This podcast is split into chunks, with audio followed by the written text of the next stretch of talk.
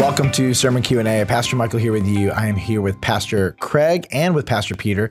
And Peter is our guest from Uganda. And on Sunday, September 19th, 2021, uh, Pastor Craig and I, we preached uh, the third sermon in our series on spiritual war. So mm-hmm. Pastor Peter, you um, came up at the end of our service in Bartlett, and we talked quite a bit about um, your ministry and what's happening. And, and child sacrifice, uh, our audience already knows you, but uh, it's a very real thing. And so the question for you is how does a person go from occult practices, dabbling in dark magic and things like that, mm.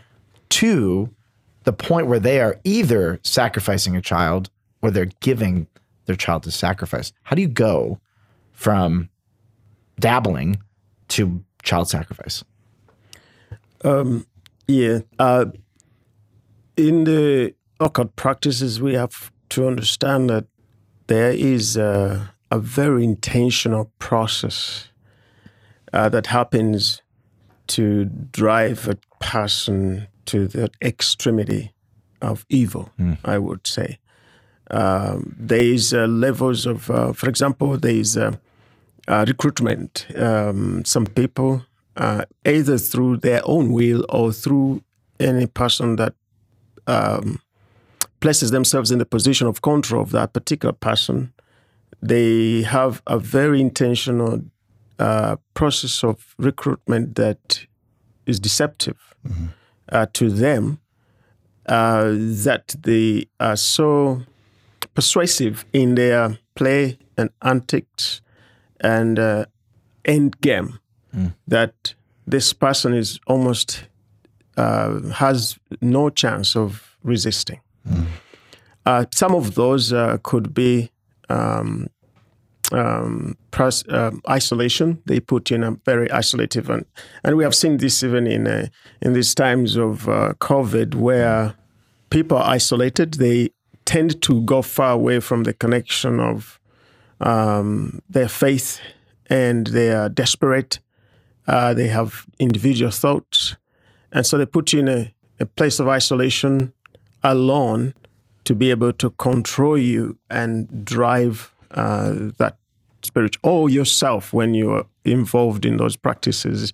Once you're isolated, your level of intensity into that practice goes higher.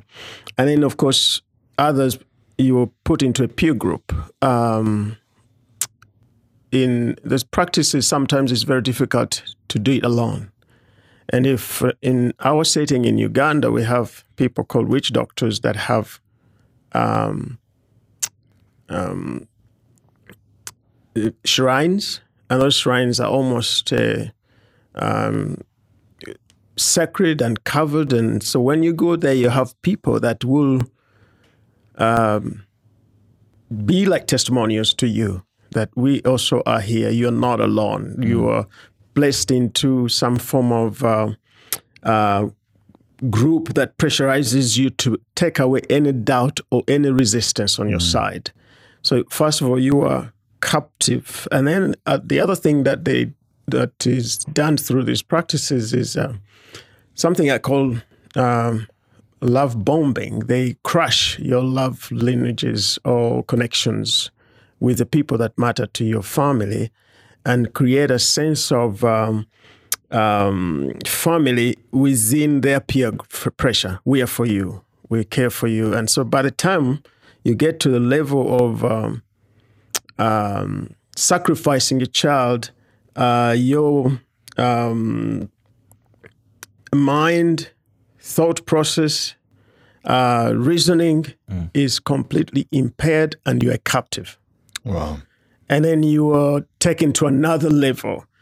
And you have commitments you do. Mm. They are financial commitments you do because they you are convinced that you are to sacrifice, to invest. Mm-hmm. You invest your mind, your finances, yourself. And by the time you, they, you know, and then the practice, by the time you sacrifice a child, you have gone through the levels of sacrifices. Mm-hmm. They'll give you chicken, cut the chicken, sprinkle the blood over somebody or your head or yourself, drink the blood, um, you sacrifice a goat, um, and they give you the knife, and they tell you cut the, the head off and the blood out, collect the blood. By the time you get to sacrifice of a child, there is a, a, a slow, gradual uh, process uh, in some ways or many ways that um, um, graduates you to another level, and then you know you you you you, you sacrifice. So by the time you reach to sacrifice a child, uh, you are already not your own mind, your own self. You are a captive. You are held. Um, you you you have control. Your authority has been taken away. Your reasoning is taken away. Uh, you only realize it later when the practice has happened, or you have sacrificed a child or, or somebody that you're like, oh, what did I do? And that is also when maybe you have been caught or arrested or something like that. So there is a an evil plan, scheme, practice, uh, initiation, recruitment, drive, separation. Um, they create a sense of uh, belonging. Uh, you already taken your mind has been captivated to do that, and it's uh, it's intentional in many ways by the scheme of the devil, uh, the people that subscribe to it, um, and the separation from the reality of humanity. Are these camps that go on? Like, how do they how do they find people that they want to recruit? As uh, I mean, are these known areas where you can go and and you can participate in, in this kind of activity? They they are different scenarios. Um, I'll give you an example. Um, 2000, uh, about five years ago, we arrested a witch doctor with three heads of children. He ran away, and we looked for him for about uh, two and a half years. We later found him. And this is what he said after he's arrested. He did not deny, but he told he told us he was doing this sacrifice from generations from his uncles, uh, aunties, and you know, and by the time we caught him, he had been uh, graduated into this.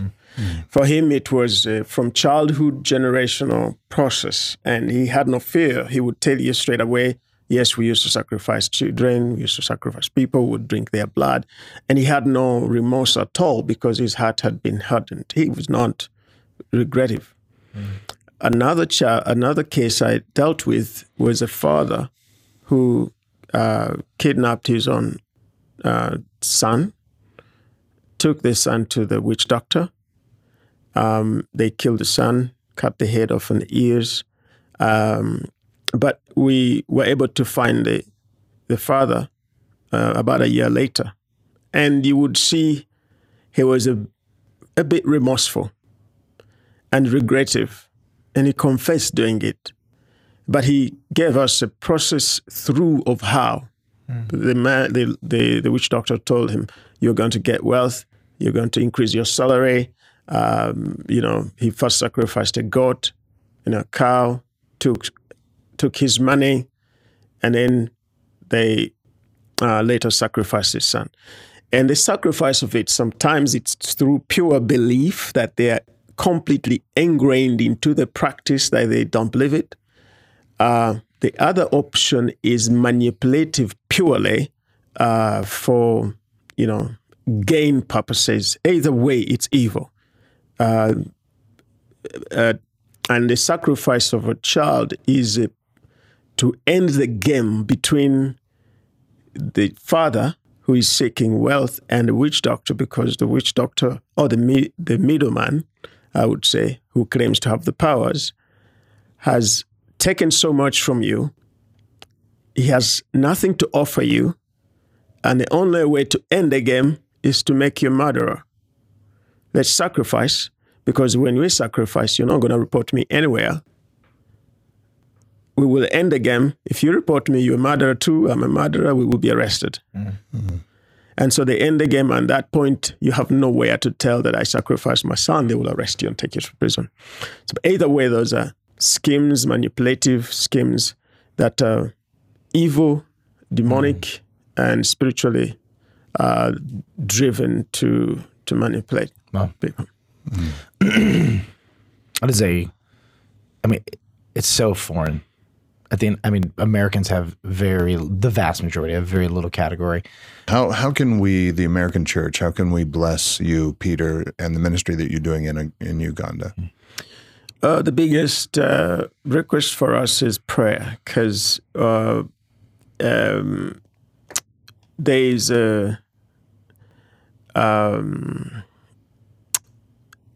a- the extreme portion of evil that we're faced with, really. Uh, f- for me, I believe is anyone who kills a child is purely evil. And uh, it's uh, heavy and difficult uh, to see lifeless bodies of children in bushes dumped, and we have to pick up the pieces to encourage the parents and to keep fighting that this will end in our land. And we believe that God is on our side, that this will end in our country. And um, uh, so, prayer, we we ask for prayer, for strength. So we're we're spending some time talking about the weapons of warfare, Yeah. and yeah, that's going to be one of the main ones that we're going to be parking on in our messages, and this will help that Amen. that punch even more for us to take time in our busy lives and pray for you because you're knee deep in the evil and uh, you need protection. Your your teams need protection, Yeah. and those poor children need uh, love of God in their lives. Um, you, you and I did an episode on um, our other show, um, Village Church Q and A, which we just go through a bunch of questions. And I think it was season one, episode four.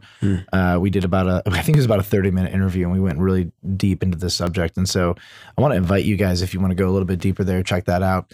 Can also go to um, the last 20 minutes of uh, a sermon at Bartlett, where Peter and I processed quite a bit of this. That was on September 19th, 2021. So, Craig, before we leave, would you pray for would you pray for Peter, and then we'll sign out. I'm grateful, Father, for Peter and for his teams. I'm grateful for his vision to see this culture change, this oppression, that demonic oppression that obviously has a huge hold in Uganda change. I pray, Father, that you would, uh, through your strength and through your truth, uh, that you would redeem this land, that you would convince them that you love them more than what Satan has to offer them, and that that would be the most attractive thing for them. Thank for Peter, protect his heart and his mind for all the evil that he sees, redeem his abilities to serve these people with love and with almost uh, a tenderness, even though he has to deal with the harshness of this depth of evil. And Father, our prayers for the entire world, because it doesn't just go on in Uganda, it is worldwide. And so, Father, through your church, may you see a generation turn to Jesus Christ, turn back to you. In Jesus' name I pray. Amen. Amen. Thank you. Amen. Thank you. Thank you. And thank you for joining us. We'll see you next time on Sermon Q and A.